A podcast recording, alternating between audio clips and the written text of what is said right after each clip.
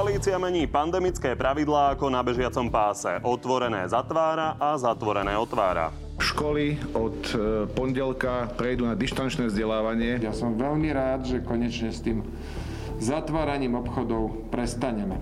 Vláda sa napokon dohodla aj na odmenách za očkovanie. Seniory dostanú 200 až 300 eur. Zvýhodňuje jemne tých ľudí, ktorí sa už dodnes správali zodpovedne. Úplne otočil a pochopil, že slovenskí seniory nepotrebujú chodiť za 500 eur na manikúru a pedikúru. Časť koalície ale varuje, že ak nezaberú ani odmeny, príde povinné očkovanie. Minimálne pre ľudí od 60 rokov, a to už od začiatku budúceho roku. Okrem toho máme pre vás dnes aj prieskum dôveryhodnosti politických lídrov, prezidentky a premiéra. No a našimi dnešnými hostiami sú podpredsednička hlasu Danisa Saková. Dobrý deň. Príjemný dobrý deň, prajem. A šéf SAS a minister hospodárstva Richard Sulik. Takisto dobrý deň. Ďakujem pekne za pozvanie, dobrý deň, prajem. No a od tejto chvíle môžete opäť hlasovať o tom, ktorý z hostí vás presvedčil viac a opäť to nájdete na tvnoviny.sk. Poďme na ten avizovaný prieskum, ale možno na úvod taká otázka. Keď sa pozriete na to, ako sa vyvíjala situácia za posledné tri mesiace, kedy sme to naposledy merali, kto podľa vás mohol podrasť jedno meno? E, podrasť? No, niekto z opozície preto, lebo nie sú zodpovednosť, sú tu iba na to, aby poukazovali na chyby e, vlády, čiže typujem, že niekto z opozície. A teda tie chyby majú aké? Majú na čo poukazovať bez debaty. No. Pani Saková, jedno meno. Ako tiež poviem asi, že je to niekto z opozície, pretože tá vláda dokažuje, že tú spätnú väzbu od občanov si neberie úplne tak srdcu a nekoná tak, ako by mala, takže určite to bude niekto z opozície. Tak poďme sa na úvod pozrieť na tie základné výsledky. Vidíme, že najdôveryhodnejšie je stále prezidentka Zuzana Čaputová, ktorej verí 52% ľudí, druhý je Peter Pellegrini so 41%, Tretí Robert Fico s 29%, 28% verí Eduardovi Hegerovi, 27% Richardovi Sulíkovi, po 24% majú Boris Kolár a Milan Uhrík, nasleduje Milan Majerský, ktorý má 23%, Andrej Danko 21, 18% Slovákov verí Veronike Remišovej, po 17% majú Irena Bihariová a Marian Kotleba, Igor Matovič má 14% a šéf aliancie Kristian Fóro má dôveru desatiny z nás. No a poďme sa ešte pozrieť, aké pohyby nastali za tie tri mesiace, ktoré sme spomínali od posledného prieskumu. Dôveryhodnosť prezidentky narastla o 3%, Petrovi Pellegrinimu sa nezmenila, rovnako ako Robertovi Ficovi. Zvyšok lídrov sa poholo 1, 2%, nahor či nadol. Výnimkou je Marian Kotleba a Andrej Danko, tí padli o 3, respektíve 4%. A za pozornosť možno stojí ešte číslo Igora Matoviča, ktorý je síce stále najmenej dôveryhodným koaličným lídrom. Prvýkrát po veľmi dlhom čase sa mu ale podarilo zaznamenať niečo iné ako pokles. Pán Sulik, vy ste to už naznačili, ale predsa len po takmer dvoch rokoch vlády prví dvaja koaliční lídry, prví dvaja predsedovia strán sú mimo koalície, opoziční lídry. Aká je to vizitka? Ako čo? Aká je to vizitka? No, predtým, ako dojdeme k vizitke vlády a k tomu, čo pred chvíľkou povedala pani Sákova, že ignorujeme želania občanov, tak treba povedať, že my sa nachádzame v mimoriadne ťažkej situácii objektívne. Ľubovoľná vláda v Európe, zápasy s tou koronou, všade majú rekordné čísla teraz tejto tretej vlne, alebo v mnoho krajinách nájdete horšie príklady, lepšie príklady. Je to každopádne situácia, ktorú, ktorú krajiny nezažili a kým, kým vyvinú tie procesy, kým aj vo verejnej debate, kým sa vydiskutuje, kým sa ustáli to čo, to, čo by mohlo naozaj fungovať a ako sa to bude e, riešiť, takáto pandémia, tak to jednoducho nejakú dobu potrvá. Preto, lebo keď si odmyslím pandémiu, tak e, my sme za tie dva roky zažili aj ťažšie časy vládnutia, ako zažívame teraz pod Eduardom Hegerom. No, pani Saková, a prepáčte, skôr... dokončím ešte toto. A preto ja som dnes asi najviac za tie takmer dva roky presvedčený, že dovládneme do riadného termínu volieb.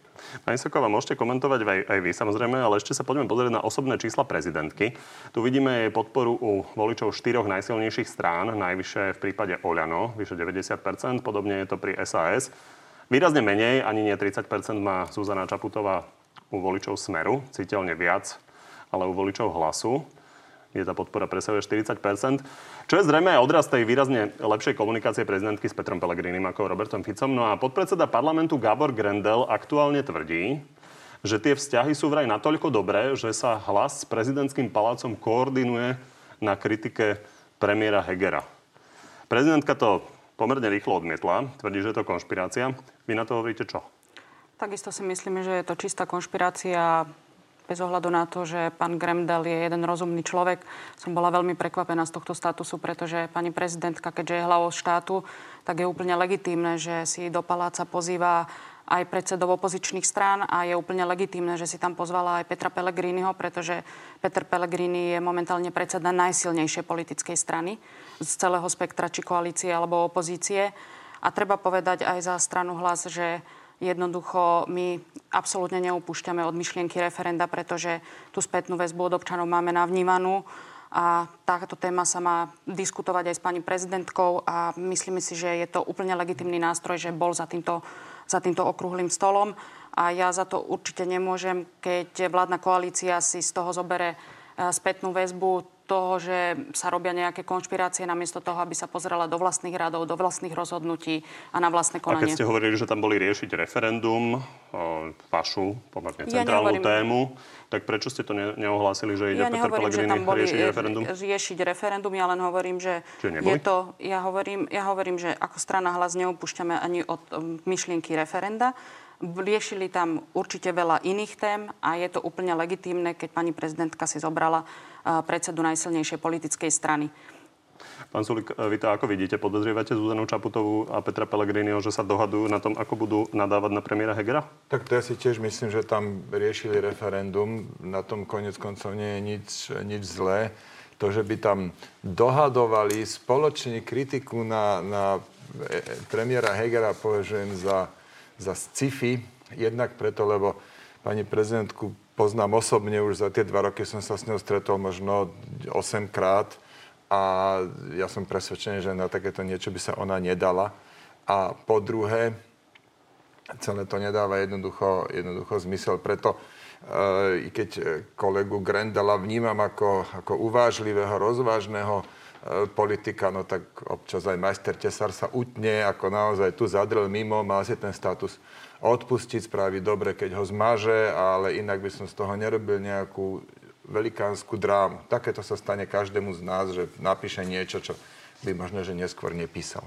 Ešte chcete niečo dodať? Ja by som len chcela dodať, že pred chvíľou ste nám ukazovali prieskum, ako jednotliví jednotliví voliči jednotlivých politických strán dôverujú pani prezidentka a presne tie percentuálne body boli, že Olano voliči veria pani prezidentke dôverujú na 96% a voliči hlasu na 41%, takže vôbec nechápem tú obavu strany Olano, že išlo o nejaké konšpirácie. Ako sme už na začiatku hovorili, tak zažili sme teda smršť momentálne zmien opatrení, potom prišli zmeny zmien opatrení a minister Lengvarský ale avizuje, že to vlastne vôbec ešte nemusí byť definitíva keď zaznamenáme zlepšenie smerom dole alebo zhoršenie smerom hore, vláda bude sa dať okamžite. Pán Sulik, čo sa ešte môže zmeniť? No, môže sa zmeniť to, že budeme ďalej otvárať. Ja teda spravím všetko preto. Ešte potrebujeme otvoriť športoviska, reštaurácie. A korona ustupuje, to je holý fakt. Počet ľudí v nemocniciach, to je ten kľúčový ukazovateľ, klesá. A preto vláda, dúfam, že bude tento trend toho poklesu kopírovať a, a v tej rýchlosti aj otvárať e, napríklad tie reštaurácie. Tie reštaurácie za akých podmienok? No, tak minimálne očkovaný, prekonaný. A... Na to sa nepýtam, ale za akých podmienok, čo sa týka ukazovateľov, rastu prípadov, počtu prípadov v nemocniciach? Čiže kedy by ste chceli tie reštaurácie otvoriť? No, to je tak, že my máme najbližšiu vládu v útorok, koaličnú vládu máme dnes, tam sa budeme o tom rozprávať, čiže teraz nie je dlhé týždne čas na to, aby sme nejaké presné štatistiky vyčkali a potom zistili, že nám tretina reštaurácií skrachovala. Tie jednoducho treba otvoriť. Samozrejme, treba ešte aj dohodnúť odškodnenie podľa, uh, podľa bodu 3b tých, uh, tých uh, odškodňovacej schémy, ktorú robí ministerstvo. No aby sme si to zhrnuli, čiže vy chcete teraz koalíciu žiadať o to, aby už otvorila reštaurácie pre očkovaných vláda a je, vláda je až v útorok, dovtedy budeme mať ďalšie, teda čísla z ďalších dvoch dní, čo sa týka poklesu pacientov v nemocnici. Ak ten pokles bude, tak určite áno, budem sa za to zasadzovať, aby sme otvorili reštaurácie prakticky i hneď. Pani Saková, vy ste sa stiažovali, že ten lockdown je príliš meký pôvodne. Tento je aký? Mm, my sme sa my sme jasne vyjadrili na tlačovej konferencii, že ten lockdown by mal byť oveľa tvrdší a mal by byť prísnejší a hlavne by mal byť sprevádzaný aj veľkou finančnou masívnou podporou. No ale ja sa priznám, že momentálne, čo sa týka tých opatrení, tak ako ste povedali, ja mám také deja vu z minulého roka, keď som s pánom e, vicepremiérom sedela tiež v jednej diskusnej relácii a sme hovorili o opatreniach a o tom chaose, ktorý tu nastáva. A tak, ako ste aj vypovedali, sú nastolené nejaké opatrenia, ktoré sa neustále menia. Nevieme, ako tie opatrenia od A po Z sú nastavené. Nevieme ani, kto ich reprezentuje, pretože skutočne každý si tu rieši svoj partikulárny problém postaví sa minister školstva pán Gröling, ktorý proste má záujem, aby, otvorili, aby zostali otvorené školy, pretože v tej druhej vlne sme boli jedni z najdlhšie zatvorených, alebo mali sme jedni z najdlhšie zatvorených škôl na Slovensku. Na to sa postaví pán Lengvarsky na tlačovú konferenciu, niečo rozpráva, úplne iné niečo má premietané za chrbtom, ako a sama aj pani Cigániková, čo je vaša poslankyňa, priznala, že tá tretia vlna že nie je absolútne zvládnutá a nič nebolo poriadne definované. A Dobre, vy ste teraz, teraz kritizovali, ja som vám pomerne široký priestor na to, ale stále hovoríte, že chcete byť tá konštruktívna opozícia. Čiže skúste občanom úplne jasne povedať, že čo by ste teda viac zavreli. No, určite by sme ako ten lockdown, ktorý sme mali, bol trči a určite mal byť sprevádzaný, tak ako to odporúčali aj odborníci, mal byť sprevádzaný aj so zatvorením škôl. To nenastalo. Zároveň Žiadne nenastala... obchody by ste neotvorili, keby ste boli v situácii vlády? Otvorili by sme takisto obchody, ktoré vlastne poskytujú základné životné potreby. A v tom bol zase ten istý problém, čo sa týka vlády. Vláda jasne nepovedala, aké obchody majú byť otvorené. Napísala s esenciálnymi tovarmi, ale znova pani Ciganíková sama priznala, že či je to esenciálny tovar alebo neesenciálny tovar, tak nebolo definované ani vo vyhláške hygienika, ani nikde inde. Zostali nám otvorené veľké obchodné centrá, alebo respektíve veľké obchody, kde sa mohla nakupovať úplne všetko, od potravín až možno po tenisky, ale zároveň všetky maloobchodné predajne, ktoré mali napríklad ten tovar, ktorý nebol esenciálny podľa nich, tak zostali zatvorené. No a, vy a v tomto vide... No ešte raz hovorili, hovorili sme presne tak, ako to spra... a my sme to hovorili na tlačovej konferencii. My sme hovorili o tvrdom lockdowne, ktorý mal, ktorý mal mať jasné pravidlá, mal no, mať aj možno 3 týždne. Jasné. Počkajte, nechajte ma dopovedať, pán vicepremiér. Eh, mal mať jasné pravidlá, mal mať jasné a tvrdé pravidlá a potom by všetci vedeli, ktorí ho dodržiavajú, čo má byť a čo nastane po troch týždňoch a čo, čo, ako po troch týždňoch budú ďalej fungovať. My za ten lockdown sme znížili mobilitu o 20% a z toho lockdownu v podstate nič nebolo. Všetci jednotliví podnikatelia aj živnostníci skutočne kritizujú to a to ešte poviem. Dobre, tento ja konečne niečo konkrétne, však vy len ja dokola rozprávate 4 omačky. Pán dokončím otázku. Ja som to trochu stratil, čiže a dobre som to pochopil, že keby to bolo na vás, Peter Pellegrini by bol povedzme premiérom, tak vy by ste vlastne darčeky ľudí nenechali nakupovať a nechali by ste to zavreté, lebo je to správne z hľadiska poklesu počtu Ešte raz, my sme hovorili, a znova to zopakujem, hovorili sme o tvrdom lockdowne, kde majú byť zatvorené predajne. Takisto tie predajne ste zatvorili aj vy, pán vicepremiér, len ste jasne nedefinovali, ktoré predajne majú a ako majú byť. Jednoducho, vy ste spravili to, že to bolo nefér voči všetkým tým, ktorí tie predajne otvorené majú. Zatvorili ste wellness centra, zatvorili ste lyžiarske strediska. Dobre, áno, to samozrejme malo byť. Počkajte, my súhlasíme s tým. Ale vy v kuse rozprávate, počkajte. ja sa snažím niečo z toho vydestilovať a neviem pochopiť, čo tu chcete vlastne no, povedať. No, napríklad... Tvrdý lockdown a potom mi vyčítate, že sme zatvorili hento a toto. No, tak povedzte konkrétnu vec, čo by ste urobili ja len inak. hovorím, že ešte raz, my by sme určite nezatvorili jednotlivé predajne. Malo obchodné predajne, keď ste dovolili otvoriť veľkoobchodné predajne a s iným tovarom. Nie, nie, nie, ja vám hovorím, to vám hovorím ako príklad. Ste spravili vec, alebo jednoducho ste nastavili pravidlá, ktoré neboli triezvo praktické. Určite by sme zatvorili Dobre. všetko a hovorím, nechali by sme tak, ako v prvej vlne, nechali by sme otvorené len tie, len tie predajne, ktoré poskytujú základné životné potreby pre občanov. Čiže inými slovami, obchody by boli zavreté s výnimkou základných. Presne tak. A, a, a jasné pravidla. Jasné pravidla. Dali by sme to na dva týždne. A tak ako Rakúsko, Rakúska to dalo dokonca na tri týždne. Krivka jednotlivého nárastu počtu nakazených klesla a majú však, výsledky. Ale klesá aj tu. Čo robíte? Však aj tu sú výsledky. Aj tu klesá krivka. Dobre, a, a vy viete, hovoríte, na jed... teraz ja by som rád dokončil. Na jednej strane hovoríte, že by ste dali teda tvrdý lockdown a zároveň vyčítate, že sme zatvorili, neviem, Nie, nie, ja vám to nevyčítam, len hovorím, že triezvo prakticky ste to neriešili, lebo Dobre, keď ste mali zatvoriť... Už sa dostávame do veľmi zvláštnej prekaračky, z ktorej myslím, že diváci veľa nemajú. Vy ste ako tá mudrá Ivanka v tej rozpake, že ani z konia, ani na konia, ani, ani v noci, ani cez deň, ani nič. Nie, ešte raz, ešte raz to zopakujem, aby sme sme si rozumeli. Pani mali sme mať tvrdý aby sme stihli lockdown, prebrať mali iné sme, mali sme mať otvorené len obchody a predajne, ktoré poskytujú základné životné potreby pre občanov a nemali sme tu mať Dobre, taký Tesco- lockdown, ktorý Tesco bol, patrí do ktorý toho, bol mačko pes. Tesco patrí do a tak toho. ako v druhej vlne sa jasne opaskovali veci, ktoré sa predávať nemali, aby sme nebrali konkurenčnú výhodu zatvoreným predajňam, tak sa mali v tých veľkoobchodoch Aha. predávať len základné potraviny a základné tovary. Sama pani Cigániková povedala, že esenciálne tovary neboli nikde vo vyhláške A, a, toto by ste dali na tri, a toto by ste dali na tri týždne, hej? My, sme, my by sme to dali určite na dva týždne a prípadne na tri týždne podľa tých dát. My tie dáta nemáme, Dobre, pretože keď definitívne sa dnes stačí. Diváci už si musia vydestilovať uh, z toho, čo počuli za posledných 10 minút, uh, ako by ste to urobili. Snáď sa im to podarilo. Poďme ale, pán Sulik, ešte na vás, lebo vy ste mali vo, svo- vo svojom variacom livestreame povedané aj toto. Ja som si interne povedal, že toto konzílium odborníkov, toto, tento epitým, ja už jednoducho budem teraz ignorovať. To sú ľudia, ktorí vidia len to svoje, neriešia nič iné a výsledok sú šialené rozhodnutia. Toto máme ako chápať? Inak ten zemiakový šalát je fakt výborný, čo som tam varil a teší ma, že to teda pozeráte a dávate tomu takúto váhu. Povedali ste nám pomerne závažnú vec, Ja že vám poviem, ako to máme chápať. sledovať to, čo Prosím? hovoria.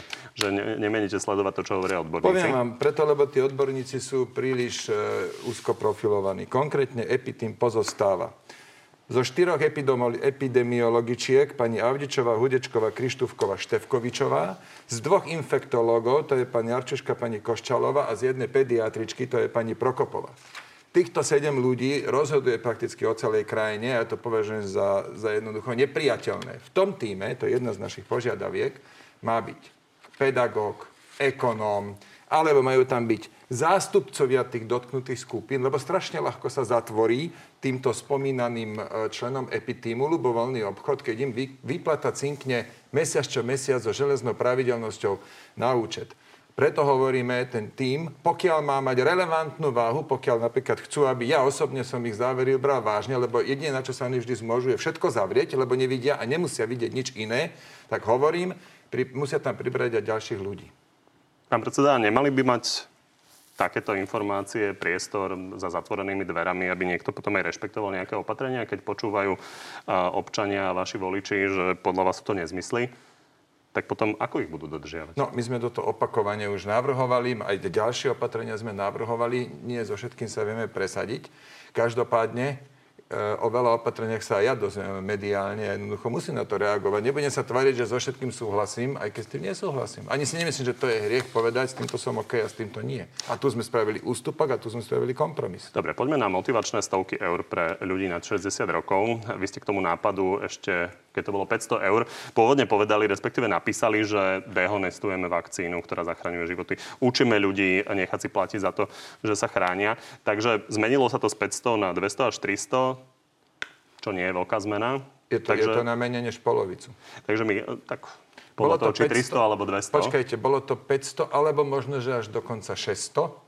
A to išlo na 200 alebo 300. Áno. A keď je to 200 alebo 300, tak už nedehonestujeme vakcínu a neučíme ľudí nechať si platiť za to, že sa chránia? Robíme to, ale robíme to v polovičnej miere, to po prvé. A po druhé, toto je práve ten kompromis, čo som pred chvíľočkou spomínal. Ja by som to nezavadzal vôbec, ale tak takto to aspoň dáva nejaký zmysel. Preto, lebo keď to bolo tých 500 alebo 600 eur, tak to malo byť viazané na poukážky do, do gastra a do wellnessu a podobne. A to by, to by zaručenie nebolo fungovalo, ale len spôsobilo ďalší chaos. Takto aspoň dostanú e, osoby 60-ročné a staršie, dostanú tie peniaze spolu s dôchodkom a bude vybavené. Pani Saková, e, vy ste to kritizovali, ale napokon ste za to dvihli, dvihli ruku na rozdiel od Smeru. Takže to bol dobrý nápad? Ja ešte sa, prepačte, nedali ste mi možnosť reakcie, vrátim k tej poslednej reakcii pána ministra. Ako mne sa nezdá úplne vhodné, keď ľudia nemajú dôveru voči vláde a hlavne voči vláde preto, aké robí rozhodnutia, ako sa s tou pandémiou vie popasovať, respektíve ako sa s ňou nevie pasovať. A potom pán minister, ktorý už rok e, v rámci ústredného krízového štábu spolupracuje s pandemickou komisiou, tak po roku tu kritizuje zloženie pandemickej komisie. To mal podľa mňa robiť za zatvorenými dverami. A po druhé, ako môžu ľudia teraz vnímať pravidlá, keď pán minister nerešpektuje to, čo pandemická komisia odporúčila. Ako buď nebuďte minister, alebo rozpustíte pandemickú komisiu. To je podľa mňa akože dve veci, hej? Lebo skutočne na ľudí to nevplýva dobre. Vy spravíte nejaké rozhodnutia, tí ľudia sa podľa tých rozhodnutí musia, musia chovať, musia jednoducho tie jednotlivé kroky dodržiavať s vidinou toho, že budú mať slobodné Vianoce a vy sám poviete, že lockdown bol super, ale nebudete akceptovať to, že na Vianoce ako nebudete s rodinou. Veď vy ste slubovali tým ľuďom voľné Vianoce, vy ste slubovali slobodné Vianoce s rodinou Vianoce, presne tak ako minulý rok. A keď a sme vás minulý rok kritizovali, že ste nezačali lockdown, tak teraz ste ho začali a začali ste ho meky. A začali ste ho uh, tak, ako ste ho začali. Tento návrat pani Sakovej, zopakujem potom otázku, ale využijem ten návrat pani Sakovej ešte teda k otázke tých uh, Vianoc a stretávania sa s rodinou. Takže Milan Krajniak povedal teraz v RTVS, že teda mienite to na vláde upraviť tak, aby ľudia mali možnosť sa s rodinou na Vianoce stretávať. Na druhej strane pán Lengvarsky hovorí, čísla ak budú rásť, rýchlo zasiahneme. Takže keby sme sa povedzme rýchlo dostali na 3800 pacientov, tak to môžete znova zrušiť? Momentálne je trend ale opačný, tak nebudem filozofovať o tom, čo, čoho pravdepodobnosť je ďaleko nižšia. Počet hospitalizovaných za posledný týždeň kleslo 250, to, to je kľúčové číslo v tomto celom. A preto všetko nasvedčuje tomu, že v útorok na vláde, tak ako aj pán minister Krajňák povedal, dohodneme, e, teda dovolíme tie návštevy. A k tomu konzíliu, vy mi vyčítate, to je zase také, také paradoxné, čo mi vyčítate, pani Saková, lebo vy mi hovoríte, že rok som v konzíliu a som sa neozval a mal som to riešiť za zatvorenými dverami. Ale však my to zatvor, za zatvorenými dverami, kde zrovna vy nie ste, my to riešime dlhodobo, ale jednoducho už niekedy stačilo. A teraz aktuálne, keď oni prišli s takými návrhmi, s ktorými jednoducho v zásade nemôžem súhlasiť, tak poviem, že nesúhlasím. A vy mi hovoríte, že my, že za to, že sme my ne, ne, neprijali odporúčania konzília, ja by som mal odstúpiť? No prosím vás pekne, to nemyslíte vážne sne. Tak oni dajú nejaké odporúčania a na vláde my rozhodneme, čo spravíme a som rád, že sme rozhodli presne tak, ako sme rozhodli. Dobre, poďme ale k tej pôvodnej otázke, o ktorej sme hovorili, tých 200, respektíve 300 eur. Napokon ste to teda odobrili. Pán Tomáš tvrdil, že Igor Matovič sa bol za ním líškať v tejto téme a to teda chcel odhaliť pravú tvár pána Matoviča. Za vami sa tiež pán Matovič bol líškať? Nie, za mnou sa nebol pán Matovič líškať a ja ani neviem o tom, že by sa bol líškať za Erikom Tomášom. Je to možné? Možno to, to ako Tomáš, spomenul, ako veď, áno, veď ja, to, ja, hovorím, ja nehovorím, že to tak nebolo, nehovorím, že to tak bolo. Pán Matovič má samozrejme určite inú interpretáciu, ale pán Tomáš to povedal. Uh, poviem úprimne takto. Keď prišiel pán Matovič, minister financí s návrhom, ako seniorov bude motivovať k očkovaniu, že im dá poukážky a chcel zabiť dve muchy jednou ranou. Na jednej strane chcel pomôcť sektorom hospodárstva, ako je hotelierstvo a gastro, aby jednoducho dostali nejakú finančnú injekciu. A na druhej strane chcel zároveň aj týmito poukážkami motivovať seniorov, aby sa dali očkovať tak e, sme si mysleli, že skutočne asi toto je nápad, ktorý nie je hodný politika, nie je hodný ministra financií a zastavil sa nám dých na niekoľko sekúnd. A v tejto situácii sme sa snažili aspoň z toho mála, aspoň z toho, ako to bolo nastavené, lebo aj pán minister s tým nesúhlasil a jasne povedal, že kšeftovanie s poukážkami je tiež pre neho nepredstaviteľné a zároveň je to aj dehonestovanie vakcinácie, tak to povedal. A jednoducho my sme absolútne nesúhlasili s tým a nevedeli sme si predstaviť, ako dôchodcovia, keď si zoberieme, že väčšina ľudí alebo väčšina v dôchodkovom veku žije na vidieku, tak jednoducho má nejakou prímestkou dopravou cestovať do najbližšieho mesta, kde má gastroprevádzku, alebo má sa ísť dať viackrát ostrihať, pritom to potrebuje raz do mesiaca, alebo si dámy majú ísť spraviť nechty pred Vianocami, tak vtedy sme si už povedali, že stačí a snažili sme sa aspoň do tohto návrhu, ktorý sa nám zdal úplne, úplne nezmyselný, vniesť troška v triezvo praktickosti, aby sme aspoň čiastočne tým dôchodcom, ktorí majú záujem sa očkovať a ktorí o tom premýšľajú, aby, aby dostali nejakú finančnú pomoc pred tými Vianocami. A druhá polovica polovica návrhu, tých 500 miliónov, sme sa snažili, aby išla pre dôchodcov, aj tých, ktorí sa nedajú očkovať, aj tí, ktorí nie sú zaočkovaní, aby skutočne im vykryli tie budúcoročné rasty energie, budúcoročné rasty cien potravín. A jednoducho toto sme chceli týmto návrhom kompenzovať. Tá prvá časť dohody bola splnená,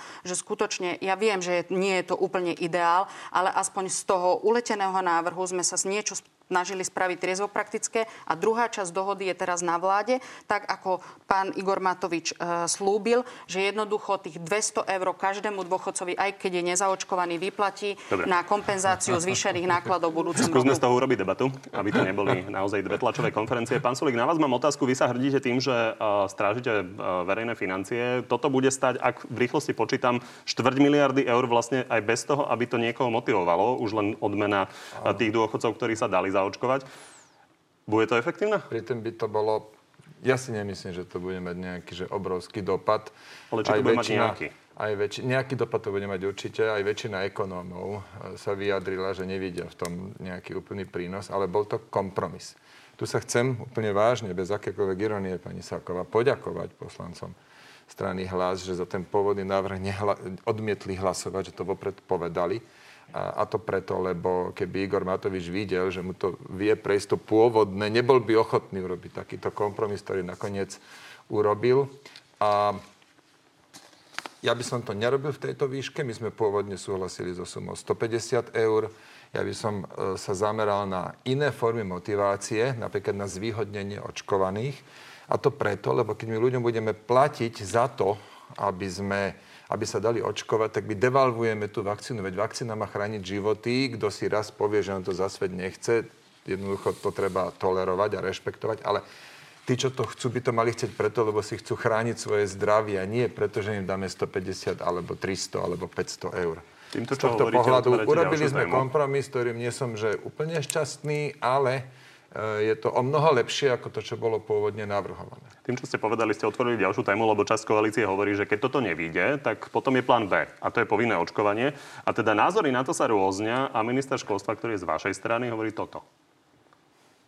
Moje osobné stanovisko je, že by sme mali pristúpiť k povinnému očkovaniu jednotlivých profesí alebo ohľadom veku. Súhlasíte? Moje osobné stanovisko je, že som proti povinnému očkovaniu. A zdôrazňujem to, tú formulku osobné stanovisko a to preto, lebo aj také sa stáva v politickom živote. Strana SAS na toto nemá jednotný názor. To je jednoducho rovno tu priznávam, nemáme na toto jednotný názor. Ja stranu nevediem tak, že, že vnútim, dupnem si, pretlačím niečo, aj keď vidím, že značná časť našich poslancov alebo významných členov strany má iný názor. Čiže Veľmi zriedkavo, ale predsa len sa to niekedy stane, že musím povedať, nemáme na toto strane jedno, jednoznačný názor a preto každý hovorí, čo je jeho osobný názor. Pre žiadnu skupinu, ani vekovú, ani zamestnanie. Nie, ja som, ja som zásadne proti očkovaniu. To znamená, že e, ani výnimky, ani skupiny, ani podmienky nejaké povinného očkovania a tak ďalej. Nie, ja som proti povinnému očkovaniu, čo sa týka covidu lebo veď máme očkovaciu schému, tam je 12 očkovaní, ktoré sú povinné, e, ale to je podľa mňa výrazne iná situácia, napríklad preto, že s týmto žijeme desiatky rokov a veľkú rolu hrá aj to, čo spoločnosť akceptuje a berie ako samozrejme.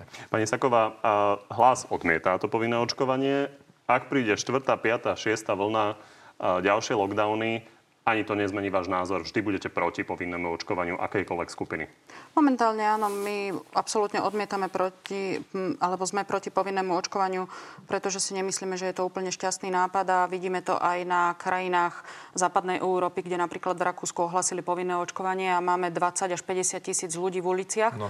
Takisto v Nemecku e, tento projekt povinného očkovania je stále v takej rozprave Bundestagu. Uvažuje sa tam o povinnom očkovaní zdravotníkov. A tam si dovolím tvrdiť, že pre Slovensko by to bolo absolútne hazardom, pretože dnes už vieme, že nám v zdravotníckom systéme chyba okolo 1500 1500 zdravot, ľudí zo zdravotníckého personálu. Vďaka tomu, že vláda za posledný rok týchto ľudí nemotivovala a títo ľudia nám zo zdravotníckého systému odišli. A pokiaľ by sme dali povinné očkovanie napríklad do toho zdravotníckého sektora, tak ako to má v pláne robiť Nemecko, tak dnes, keď si zoberieme, že je približne 30% sestier nezaočkovaných a približne 15 až 20% lekárov nezaočkovaných, tak e, neviem si predstaviť, ako by sme udržali náš zdravotnícky systém pri živote, keď vieme, že už len 5% hranica odchodu ďalších, ďalšieho personálu by spôsobila kolaps zdravotníckého rozumiem, systému. Na druhej strane vy ste tú odpoveď začali tým, že momentálne si to neviete predstaviť. Nie, nevieme, nie takto. Nevieme, nevieme si predstaviť povinné očkovanie očkovanie, pretože jednoducho je to zásah do ľudských práv. Chápem. Ja som chcela odpovedať to momentálne, keď ste hovorili, že bude, pardon, tretia, štvrtá, piata, šiesta vlna, tak uh, tam uh, som sa troška pousmiala, ja dúfam, ako že ďaleko nebude. vidíme. Hej, a preto Ale ak by vôbec, bola, sa pýtam, vôbec, či by ste No, nezmenili názor. Každú ďalšiu vlnu budeme zvládať ľahšie. Dobre, poďme na novelu trestného zákona a začnem trestným činom proti hoaxom. Proti je teda nielen opozície, ale aj časť koalície. A toto na to v útorok v Natelo Plus povedal šéf Sisky. Ja si myslím, že aplikačná prax v rámci trestného činu by bola veľmi náročná a myslím si, že by sa to minulo účinku. Pán Sulik, bude to napokon? Mne sa najviac e, pozdávala reakcia Juraja Šeligu, ktorý na tento, e, moment, na tento návrh povedal, proti nepravde treba bojovať pravdou a nie väzením. Mne sa to teda nepozdáva. Ja si myslím, ide to proti základným princípom slobody. Mal som s Máriou Kolíkovou na túto tému rozhovor a ona teda povedala, áno, je to tam dané, ale je to návrh a je pripravená diskutovať o tom návrhu, že ako nakoniec bude znieť to konečné e, vyhotovenie. Ale Preto vaše som- stanovisko je tak, také, že nový trestný čin proti hoaxom mať nebudeme. Môj osobný názor je taký, že nemal by, by byť, nemal by existovať nový trestný čin proti hoaxom. My s tou nepravdou, my, my jednoducho, my musíme tolerovať to, že v prvom rade má človek slobodu povedať svoj názor, aj za cenu, že je nepravdivý. A už máme niekoľko paragrafov, ktoré sú, proti, ktoré sú trestnými činmi proti výrokom a netreba to, netreba to preháňať. Čiže tu budem určite s Mariou Kolikovou hľadať také riešenie, aby, aby aj ona bola spokojná a aby to aj bolo v súlade s hodnotami strany SAS. Pani Seková, vy predpokladám, že v tomto sa dosť e, zhodnete s pánom Sulíkom, ale tá otázka by sa mala posunúť v tom, čo ideme robiť proti tomu, aby sa nezmysly o očkovaní, ale napríklad aj o rakovine nešírili. Pán moderátor, to je veľmi dobrá otázka, čo sa týka celého toho návrhu trestného zákona, pretože budem teraz citovať aj pani Veroniku Remišovú, ktorá povedala, že v rámci tých šírenia tých nepravdivých informácií, že nápad bol možno dobrý, ale výsledok je absolútne katastrofálny. A my si nevieme predstaviť, ako sa toto celé uplatní v praxi. Bude tu existovať nejaké ministerstvo pravdobravnosti, alebo táto vláda založí ďalšiu komisiu, ktorá to proste bude vyšetrovať a bude posudzovať tie jednotlivé výroky. Tak potom si neviem predstaviť, ako dopadne aj taká vicepremiérka Remišová, ktorá tu spôsobila nové Waterloo na začiatku jej pôsobenia, keď povedala, že štát je tu nezákonne odpočúvaný a pritom vieme, že jasne sa Asi vyjadril aj šéf Watergate, pardon, pardon, nie Waterloo, Watergate a takisto sa vyjadril aj šéf Sisky v parlamente, že jednoducho k takémuto nedošlo a vyjadril sa k tomu aj minister obrany že mm, štát nebol v tomto, v tomto zmysle odpočúvaný, alebo respektíve, že sú tam nasadené iné prostriedky, ale viacej sa k tomu vyjadrovať nebudem. A takisto si neviem predstaviť, že či všetci ministri budú mať z toho výnimku, lebo ako vy hovoríte, vakcína je sloboda, očkovaní sa nenakazia, povinné očkovanie nebude. Toto bolo všetko, všetky výroky tejto vlády za posledné obdobie. Chápeme odpoveď? No a odpoveď druhá je, že jednoducho, ako nemyslíme si, že toto je úplne šťastné riešenie. To chápem, ale odpoveď čo s tým? No, ako čo s tým návrhom pani ministerky Nie, moja spravodlivosti? pôvodná otázka bola taká, že čo s tým, že sa nám šíria rôzne nezmysly o rakovine, o očkovaní, ľudia si prečítajú, že si môžu rakovinu vyliečiť s mrazenými citrónmi, to si nevymýšľam, to sú články konkrétne, podľa Hej, ktorých ale- sa časť obyvateľstva riadi. Takže hovoríte trestný či nie? Čo Nie, áno? pardon, ja som nepovedala, to, my sme sa bavili o hoaxoch, ktorých navrhovala ako v trestnom zákone, uh, v trestnom zákone pani ministerka šírenie nepravdivých informácií, ale my presne už dneska máme vydefinované trestný čin šírenia nepravdivých informácií. To presne povedal aj eh, člen alebo poslanec parlamentu, pán Šeliga, že jednoducho my už tento Šírenie trestný čin... správy? Si- šírenie, pardon, šírenie poplašnej správy, že už my jednoducho dnes máme a na, na základe tohto princípu on nechápe, prečo my ideme definovať novú skutkovú podstatu. Dobre, takže netreba nič meniť? Myslíme si, že v tomto prípade ako určite netreba nič meniť. E, S jednou jedinou výnimkou, o ktorej my hovoríme, je, že áno, pokiaľ sa jedná o nejaké extremistické výroky a extremistické prejavy, tak e, na tie treba dbať, aby tieto sa nešírili a to a treba ich postihovať. To To už je dneska riešené, ja len hovorím, keď sa pýtate na politiku strany hlas, tak jednoducho, čo sa týka týchto extremistických prejavov a, a šírenia takýchto vecí, tak tam treba, aby politika štátu bola, bola prísna. Ja vám teda skúsim konkrétnejšie odpovedať ako pani Sáková na otázku, že teda čo s tým, čo so šírením. Musíme s tým žiť. Tak ako musíme, žiť e, s kadejakými vírmi a bacilami, tak jednoducho musíme žiť aj s tým, keď niekto napíše, že mrazené citróny pomáhajú proti rakovine. Jednoducho tá sloboda slova aj v takýchto v podstate až v hlúpych prípadoch má, má väčšiu hodnotu, ako teraz isto zakazovať a tých ľudí trestať, že si dovolili povedať nejakú hlúposť, hej, že citróny mrazené na rakovinu. Keď sme už pri pani Kolikovej, tak reforma súdov bude? Reforma súdov bude, budeme to preberať dnes na koaličnej rade a v tomto Máriu Kolikovú plne podporujem, tiež o tom interne diskutujeme a tak uvidíme, ako dopadneme na koaličnej rade. Ešte ja by som možno to chcela k tej téme pridať, že jednoducho tento nový návrh trestného zákona, teda šírenie týchto e, informácií, nepravdivých informácií nás uvaluje skutočne do minulého storočia, od obdobia komunizmu. A určite si pán minister na to pamätá, lebo možno asi to bol jeden z dôvodov, tá sloboda slova, kedy vaša rodina emigrovala do zahraničia tak nemyslíme si, že v rámci toho, že 30 rokov tu budujeme demokraciu, tak jednoducho sa vrátime naspäť do týchto Ale časov. Vidíte, ako hlbokú stopu to vrilo do mojej duše, že som, ja, ja mám veľký problém s tým, keď sa čokoľvek zakazuje, prikazuje. A aby sme ostali ešte pri tých súdoch, hovoríte, že bude, ale v akej podobe? Vy ste hovorili, že ste radili Marie Kolikovej, aby urobila pár krokov späť a vlastne sa vrátila možno k tomu pôvodnému návrhu bez ústupkov sme rodina. Ja vám chcem e, prečítať jeden taký citát, ktorý som niekde zachytil, ale asi neprečítam. Každopádne dôležitá je dostupnosť spravodlivosti a nie súdov. A tá reforma Marie Kolikovej má túto myšlienku, že zabezpečiť včasnú a väčšiu spravodlivosť a na to potrebujete napríklad aj anonymizovať, aby neriešili stále traja sudcovia všetky prípady v nejakom okrese preto vlastne ona zavádza väčšie súdne obvody. Väčšie, ďakujem pekne, väčšie súdne obvody.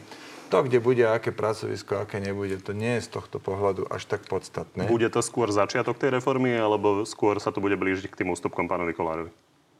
Ústupkom? Ústupkom, uh, ústupkom pánovi Kolárovi. Tej tretej verzii podstate robenej pre pána Kolára. Aha, toto je, myslím si, že lepšie na pani Kolíkovú Dobre, adresovať. ďalej. Ale ešte raz, má našu plnú podporu a budeme sa z toho snažiť presadiť čím viac, aj preto, lebo vedie to podmienka pre plán obnovy, aby sme robili reformy. Menovite túto súdnu, na ňu sú aj vyčlenené peniaze v pláne obnovy Poďme ďalej, lebo týmto neurčitým spôsobom e, to komunikujete a komunikuje vaša strana v podstate už týždne, ale nedozvedeli sme sa, no, kam sa ideme dostať. Mali by ste oceniť ochotu pani Kolíkovej robiť kompromisy, keď teda jej koaliční partneri povedia, no toto je OK, ale toto nie je OK. Napríklad na Mestskom súde Bratislava je už dohoda tak jednoducho to tak, to tak býva v koalícii, že, že sa musí trošku aj vyštrngať nejaká tá vec, že nepríde sa, že toto tu predstavujem a dovidopo. Pani Sekové, pokojne reagujte, ale ešte doplním otázku k marihuane, lebo to sa týka uh, tiež trestného zákona. Ten návrh v podstate spočíva v tom, že tri jointy uh, marihuany nemajú byť potrestané väzením, ale iným trestom ako väzením. To podporíte? Ja sa ešte najskôr vrátim k tomu, aby sme netrhali tie témy. Viete, pán minister, to, že pani Koliková, pani ministerka spravodlivosti má ochotu, je síce pekné, ale my vôbec nechápeme, prečo vklada energiu momentálne do nejakých hoaxov a a teraz e, možno k nejakému obmedzovaniu slobody slova, pretože ako vy ste povedali, Európska únia nám už od roku 2012 vyčíta, že máme najdlhšie súdne konania v rámci Európskej únie. A pani Koliková mesto toho, aby vložila energiu teraz, to, čo slúbovala už na jar, že bude riešiť veľkou novelou trestného poriadku celé prípravné konanie, tak nespravila v tom nič a začne riešiť novelu trestného zákona ohľadne hoaxov. To, že nám jednoducho uh, máme prípravné konanie, ktoré nám veľmi dlho trvá, že potom máme súdne konanie, ktoré nám veľmi dlho trvá, potom, že máme väzbu, ktorá absolútne nie je humánna a držíme ľudí vo väzbe bez toho, aby sme mali na to dôvody. Povedala na jar, že to bude už riešiť v septembri, než je december a príde s novelou trestného zákona ohľadne hoaxov. Ja sa pýtam, nie že čo tam má aj ohľadne drog, ja sa pýtam, čo tam všetko nemá čo sa týka trestného poriadku a čo slúbila a čo si myslíme, že je úplne najpalčivejší teraz problém našej spoločnosti. No, viete, je tam strašne veľa roboty po 12 rokoch, čo sme prešlapovali na, miest, na mieste počas vlád Smeru, aj počas vašej. Tak je tam toho, teraz, Maria je toho strašne veľa, čo treba čo treba urobiť a ten, tá novela trestného poriadku samozrejme nie je len o tých hoaxoch. Tam je, tam je kopec ďalších bodov, že bolo by dobre si to pozrieť, aby ste vedeli konkrétnejšie, čo tam je a vedeli konkrétnejšie povedať, čo tam nie je. Ale v zásade my reformy robíme. Strana SAS je najreformnejšia strana. Okrem toho, že sme stabilný koaličný partner, tak sme proreformná strana a snažíme sa to. Či už to predkladajú naši ľudia, ako je školstvo alebo súdnictvo, alebo či to výrazne podporujeme, že viac ako materská strana, to hovorím teraz o zdravotníctve, no je toho veľa naraz, lebo 12 rokov sa v tejto krajine nedialo, ale že vôbec nič. Čo sa viete, týka reformy. Pani Soková, zabudli ste odpovedať na tú moju otázku, ano, ako to ja bude s tou marihuanou. Áno, áno, viete, Pán minister, ja už mám, ja hneď, hneď poviem, ja už mám proste husiu kožu zo všetkých e, týchto reformiem tejto vlády, lebo táto vláda rozpráva o tom, že sa tu 12 rokov nič nerobilo. V tej istej vláde Roberta Fica sedela aj Mária Kolíková a vôbec nebola nováčik na ministerstve spravodlivosti. Pôsobila tam aj do roku 2006 pri Lucie Žitňanskej, pôsobila tam od roku 2010-2012 a potom tam pôsobila od roku 2016 do 2018. Takže jej sa spýtajte, čo tam robila, keď teraz potrebuje reformu Ale súdnictva. je taká skúsenosť skúsená, je to tak dobre, ide no, a preto a tak rýchlo. Marihuane. Obchodný zákonník predložila, trestný zákonník predložila, súdnu mapu predložila, však to je najproduktívnejší člen vlády. Je úplne super, že predložila tretí variant súdnej mapy, postavila si proti sebe komplet všetkých súdcov, všetkých súdnych hmm. úradníkov, celú prokuratúru, nič, pretože no. jednoducho celú jej súdnu mapu postavila na tom, aké jednotlivé obvody používajú nárečia a nedala tam žiadne prepočty, žiadne merania no. výkonnosti, žiadne merania výkonnosti jednotlivých pracovníkov, čo sa týka počtu spisov, čo sa týka dĺžky vybavovania spisov, čo sa týka aj iných historických vplyvov na počet, e, na, na dĺžku súdnych konaní. A toto všetko bola metodika, ktorú som ja osobne, keď Lucia Žitňanská bola ministerka, jej prišla ponúkať, pretože my sme touto metodikou zriadili okresné úrady, klientské pracoviska, kde, kde dnes na počkanie máte vybavované napríklad len také doklady alebo evidenciu vozidla. Úplne sme sfunkčnili a zefektívnili poskytovanie služieb štátu. Toto sme ponúkali Márii Kolíkovej Čaputovej, aby presne takýmto spôsobom, no. presne touto istou metodikou začala robiť novú súdnu mapu, začala robiť reformu súdnictva. Viete, čo nám povedala s Lučiou Žitňanskou? Ono majú svoju metodiku. A dnes, keď sa jej spýtam na metodiku a koľko sudcov ako bude hodnotiť a ktorí budú čo robiť, tak mi povedala v nedávnej relácii, že to ona potom ako ministerka spravodlivosti si sadne s každým predsedom súdu a bude si to potom merať. No, potom, keď spraví väčšie súdne končíme. metodika tam je, ale no, to je fajn, že rozprávate máte siaho, no tak jednoducho to je tá snaha, to je ten zápas o kompromis. Jednoducho viete, no, keď ste vládli, ak to bola strana Smero, 73 kolesíkov, všetci poslúchali na slovo, tak jasné, že sa ľahšie robí, len vtedy ste nerobili zrovna nič. E, máte, vidím, že veľmi podrobne naštutované Marii Kolikovej životopis, ale ja sa vás pýtam, že čo ste predložili vy, keď ste boli ministerko, lebo ja som nezaregistroval žiadnu zmenu, ani takú, čo by sa na trikrát menila. Nič. To len také, že, také, že udržiavanie existujúceho stavu, lenže takto sa nedá fungovať na veky. Áno, tie reformné návrhy nie sú dokonalé, preto sa o nich siaho dlho diskutuje, preto aj dochádzajú nejak, nejak, nejakým zmenám, ale minimálne sme v tomto aktívni a ešte raz vám hovorím, Maria Kolíková je možno najproduktívnejšia ministerka. Keď si pozriem, aké všetky veci ona už predložila a mnoho z nich sa aj zrealizovalo kreácia súdnej, tohto, súdnej rady napríklad. Dobre, Dobre, rozbehli sme sa naozaj na to, že sa, na to, že sa nedozvieme, aká podoba súdnej mapy bude schválená, tak pani Saková naozaj krátku reakciu. Dobre, ako pán minister, tu som práve spomínala, že som bola tvárou reformy, efektívna, spolahlivá, otvorená verejná správa a takisto aj vy so svojimi deťmi alebo vy osobne chodíte navštíviť klientské pracoviska a musíte uznať, že tie služby štátu, čo sa týka poskytovanie, e, či už je to agenda životného prostredia, živnostenského podnikania, dokladová, dopravná evidencia, ďalšie a ďalšie pozemné komunikácie, tak to je všetko o tom, to je všetko moja, môj výsledok práce. A to, že ja som niečo menila, viete, a trikrát vy meníte, tak to o mojich reformách a o mojich zmenách nikto takto nevedel, ako vie o vašich zmenách, pretože vy pripravíte jednu zmenu, na to musíte dať druhú zmenu, aby ste opravili všetko. Potom ide tretia zmena, čo ste, všet... ďalej, čo ste všetko, čo ste všetko zle nastavili. A presne toho sme, a, a presne toho sme aj svetkami v parlamente a preto mesto dvoch týždňov tam sedíme 5 týždňov, lebo všetko opakujete, opravujete na trikrát. Poprosím vás pri tej, po tej štvrtej vzájomnej výmene, ako to bude s tou marihuanou? S tou marihuanou, my sme určite za to, aby jednoducho tá antidrogová politika štátu bola nastavená prísne. Pýtam sa. A tri čo, sa týka, ma, tri, čo sa týka marihuany, vieme si, predstaviť, vieme si predstaviť, že určite sme za zníženie drakonických trestov, čo sa týka marihuany, za zníženie podobe. drakonických trestov. Nehovorím, že úplne v tejto podobe, pretože nemôže ten, kto prechováva dva jointy, sedieť e, vo vezení 12 rokov s niekým, kto tam sedí za vraždu 9 rokov. Určite sme za zníženie. Toto je príliš liberálne, nepodporíte to. Uh, nehovorím, dopod, viete, to je, je tam toho veľa, lebo tam sú ešte aj syntetické drogy. Pýtam a tam sa jasne hovoríme, tam jasne vec. hovoríme, tú konkrétnu vec my podporíme nižšie tresty, vieme si predstaviť za držbu marihuany nižšie tresty. Nie za to, Chápem. že budete Tak pevne marihuanu... Otázka je, či súhlasíte s tým, aby do tých troch uh, jointov uh, to už nebol trestný čin, ale priestupok. My, e, ako hovorím, my sa musíme na to detailnejšie pozrieť. Sme za to. Dobre, za sa pozriete a ja pevne dúfam, že konkrétnejšie odpovede sa dozvieme v záverečnej rubrike. Začnem vami, pani Saková. Smer zvažuje napriek núdzovému stavu pred Vienocami protest proti vláde. Pridal by sa k nemu hlas? Nie, určite nie. My každý jeden protest, ktorý bol organizovaný v rámci núdzového stavu, sme, sme sa na ňo aktívne, ani sme ho jednak e, občanom... Porozumeli sme odpovedi. Pán Sulík, ak by sa taký protest napriek zákazu zhromažďovania udial, mala by policia jeho účastníkov pokutovať? Áno. Pani Saková, napriek výhradám ste dvihli ruku za vládou navrhované 200, respektíve 300 eurové odmeny pre seniorov. Myslíte si, že presvedčia aspoň 10 tisíc z nich, aby sa dali zaočkovať? Určite sme o tom presvedčení. Pán Sulík, napriek výhradám ste s tým súhlasili, tak rovnaká otázka. Áno. 10 tisíc presvedčia? Áno, viac ako 10 tisíc určite áno. Pani Seková, je povinné očkovanie zlé riešenie aj napríklad pre sociálnych pracovníkov, ktorí sa starajú o seniorov, ktorí sa pre svoj zlý zdravotný stav nemôžu zaočkovať? Sme proti akéko, akémukoľvek povinnému očkovaniu. Aj tento prípad. Áno. Pán Solík, uplatnili by ste v koalícii veto, ak by chcel minister zdravotníctva povinné očkovanie zaviesť cez vyhlášku? Neviem v tomto momente odpovedať, rovno priznávam. Súhlasí to, súvisí to aj s tým, že v SAS nemáme na toto jednotný názor. Dovolte mi ešte k predošlej otázke pani, na pani Sakovú povedať jednu vec k tomu povinnému očkovaniu.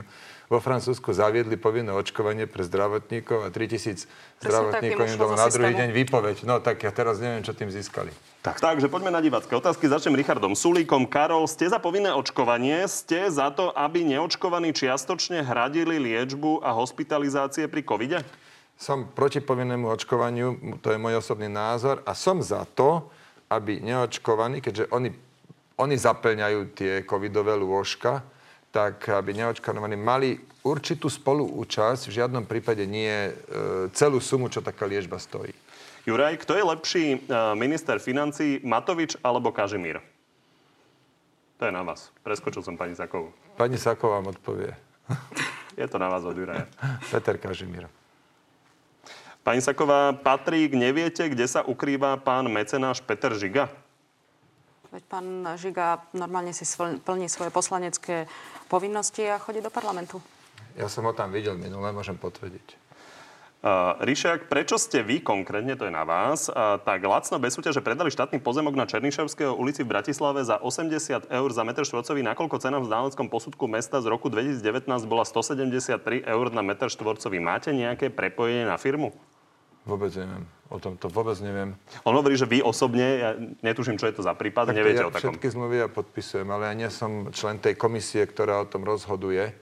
A ne, neviem, neviem čo, ja netuším, čo je to za pozemok, ale ja si neviem predstaviť, že, by, že to išlo za menej ako znalecký posudok. Do 2019. Poprosím toho pána, ktorý sa toto pýta, aby mi napísal na richardzavinacúlik.sk, ja si to vyhľadám a ja mu odpoviem. Pani Saková, naozaj ste nemali najmenšiu vedomosť o tom, čo sa deje vo vašom rezorte? Ste ochotná ísť na detektor lži? Boris. A teraz ako ohľadom čoho? Je to taká všeobecná No, otázka. to je tak toto ako- diváci kladú a predpokladám, že Rezort sa ministerstva hovorí vnútra má 50 tisíc ľudí. o kauzách, A- ktoré súvisia napríklad aj s Robertom Kaliňákom. A to je otázka, Borisa tak ju chcel naformulovať. No tak určite som nemala nejakú takú vedomosť o týchto prezentovaných kauzách, ktoré ešte dneska nevieme, či sú pravdivé alebo nie sú pravdivé. Met, pán Sulík, viete my ako voličovi SAS aj vás zaručiť, že sa nespojíte s hlasom áno, nie odpoveď, poprosím. Nedá sa na toto odpovedať áno, nie, lebo napríklad u nás to nespojenie potvrdzuje kongres, také u nás nebolo. Ja si neviem predstaviť, že budeme s hlasom v koalícii, ale v tomto momente neviem viac povedať ctenému voličovi nášmu. A teda ďakujem za hlas. Či po nahrávke z chaty nezmenila názor na Kaliňáka? Ako, a v čom by som ho mala zmeniť? To, že tam bývalý minister vnútra mal súkromný rozhovor, som sa x krát vyjadrovala, že myslím si, že táto nahrávka bola nezákonne získaná a k obsahu toho rozhovoru sa nikdy nebudem vyjadrovať. Marek, ohodnote prosím známkou, toto je na oboch, výhradne číslom, verejnú komunikáciu generálneho prokurátora po roku vo funkcii a uvedte jedno konkrétne rozhodnutie, pri ktorom by ste cítili hrdosť, že ho tu máme. Štyrky. Štyrka teda, jedna štyrka za komunikáciu, ja by som mu dal štyrku. Tá je naozaj... Z... Vidím tam veľký priestor na zlepšenie v tej komunikácii. Tej druhej časti otázky ja vám neviem odpovedať, preto lebo píše sa iba o jeho, o jeho nazvem to, kontroverzných rozhodnutiach, kde napríklad ja sám dosť často Neviem povedať, či to je naozaj zlé alebo dobré. Teraz aktuálne tieto nahrávky z chaty, to bol generálny, pomožte mi prosím to bol generálny prokurátor, ktorý povedal, že sa nesmú použiť tie pytliacké nahrávky. Nie, nie, nie, to rozhodla krajská prokuratúra. Tak jedna vec je rozhodnutie, okay. druhá vec je komunikácia. Daniel Lipšic Ale samotná iné, komunikácia... Nie, ale samotná komunikácia jedných, druhých, ale... Samotná komunikácia pána Žilinku je veľmi zlá. Nemyslím si to o všetkých jeho rozhodnutiach, ktoré kľudne sa môže stať, že aj keď sa nám nepáči nejakého rozhodnutie, že má pravdu. Pani Soková, no známka jasne. a jedno konkrétne rozhodnutie, pri ktorom ste cítili hrdosť. Tak určite treba povedať, že plní si svoju úlohu podľa môjho názoru a na určite jednotku, jednotku s hviezdičkou, pretože jasne deklaroval a myslíme si, že on je tu na to, aby strážil zákonnosť, nie na to, aby plnil priania politikov alebo nejakých iných podnikateľských sfér. Tá hrdosť? Ehm, je tam veľa vecí. Už len to, že sa postavil k 363, triezvo prakticky jasne napísal. On 363 nepotrebujú, potrebujú ľudia. A keby OČTK dodržiavali zákony, tak 363 tu nemusí existovať. No ale napríklad tam, ja si dobre pamätám, ako na verejnom vypočutí pán Žilinka povedal, že vie si predstaviť 363 zrušiť alebo, alebo obmedziť. Obmedziť. obmedziť. tam to teda povedal, teraz už sa tvári, že to neplatí.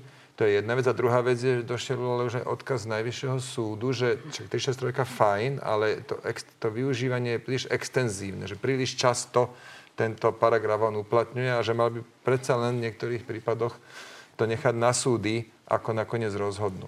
A ja vám jeden príklad viem uviesť, e, čo sa tohto týka. To je prepustenie z väzby bývalého šéfa SISky, Vladimíra Pčolinského. Ja si myslím, že spravil dobre, lebo ten človek tam sedel 7 mesiacov kvôli e, či ten skutok spáchal, ne, nespáchal, nevieme. Ale on je, jed, on je pomerne jednoduchý. Tam malo ísť o úplatok vo výške 20 tisíc eur. A toto, aby sa 7 mesiacov nevedeli zozbierať dôkazy a vypočuť e, svetkov, tí vyšetrovateľia, tak to je ich problém. To chápem. Hm. Ale tam nešlo o prepustenie z väzby len. No. Tak. Išlo tam o toho prípadu ako takého. Veď moja veta ešte bude pokračovať, keď som tam dal bodku. Bodku zabudnite, mala tam byť čiarka.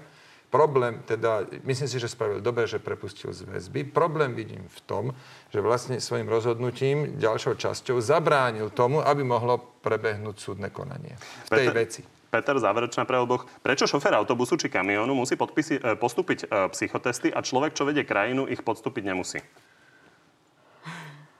Možno by viacerí neprešli, to nikdy neviete. Ja vám teraz poviem vážne. Prečo? Preto, lebo tu rozhodli voliči. Tak ako môžu zvoliť analfabeta za starostu veľkej trojtisícovej obce, to sa reálne deje, dialo, tak takisto tu povedali, chceme tohto. Ja by som napríklad ešte aj zrušil vekový limit pre prezidenta napríklad. Hej. Však keď ľudia chcú mať 35-ročného, prečo, prečo musí byť v ústave, že 40 minimálne má mať? Viete, ono treba povedať, že tie psychotesty máme aj pri iných skupinách vodického preukazu a je to kvôli tomu, aby sme takýmto preventívnym opatrením vedeli e, troška minimalizovať riziko, že ten vodický preukaz dostane aj osoba, keďže to auto je predsa len nejaké nazvem to nejaké ohrozenie života a zdravia na cestách, tak aby nedostala ten vodický preukaz aj osoba, ktorá na to nie je psychicky tak, spôsobila. Presne tak, tam nerozhodujú voliči o tom. Tam, lebo tu je ten mandát silnejší. To chápem, len tá otázka nesmerovala k tomu, čo máme, ale že či by sme nemali mať aj pre... Porovnatie, porovnanie je napríklad aj previerka. Ja už len tým, že som zvolený do pozície ministra, mám previerku, teraz neviem, či tajné, tajné alebo prísne tajné Ale preto, lebo ten mandát voličov je silnejší. Takže dobre rozumiem, že súhlasíte s pánom Sulikom? Ako, nie, ja, ja Padne osobne... to ja, ťažko, ale- ja, nie, nie, nie, ja pokojne s vami súhlasím, pokiaľ, pokiaľ skutočne vnútorne som o tom presvedčená. Tak ako ste vypovedali, možno by niektorí členovia a, alebo politici mohli prejsť psychotestami a osobne by som sa toho nebala. Ďakujem vám, že ste prišli do Markízy. Ďakujem veľmi pekne za pozvanie. A ja peknú nedelu prajem všetkým. Toto bolo posledné na telo v tomto roku. Pri ďalšom sa vidíme opäť 9. januára. V útorok máme pre vás ale ešte posledné na telo plus tejto sezóny so Zuzanou Petkovou, Marekom Vagovičom a Martinom Sloserikom, ktoré bude venované predpovediam toho, čo nás čaká v politike a kauzách v 2022. Príjemný zvyšok nedela.